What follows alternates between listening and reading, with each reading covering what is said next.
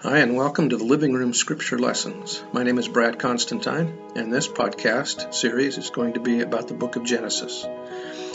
Although this is not an official recording of the Church of Jesus Christ of Latter day Saints, every effort has been made to, to be as doctrinally accurate as possible.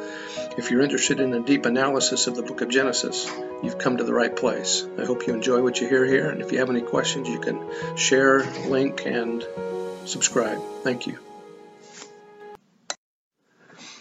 Hi, and welcome back to the Genesis podcast. This is going to be chapter 36 of Genesis, and we're not going to cover this whole thing because it's just a book of names.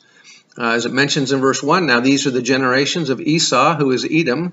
Esau took his wives of the daughters of Canaan and therefore lost his birthright blessings, and lists the names of his wives. Verse 6 Esau took his wives and his sons and his daughters, and all the persons of his house, and his cattle, and all his beasts and all his substance which he had got in the land of Canaan, and went into the country from the face of his brother Jacob.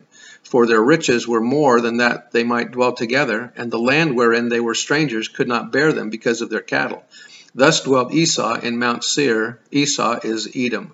And then it goes on to explain the various sons and daughters and, and families that are, um, that are from Esau. And we're going to skip all of that because uh, frankly, I'm not all that interested in it. So if you're interested in it, go back and read chapter 36, the whole thing. Uh, talk to you later and see you next time.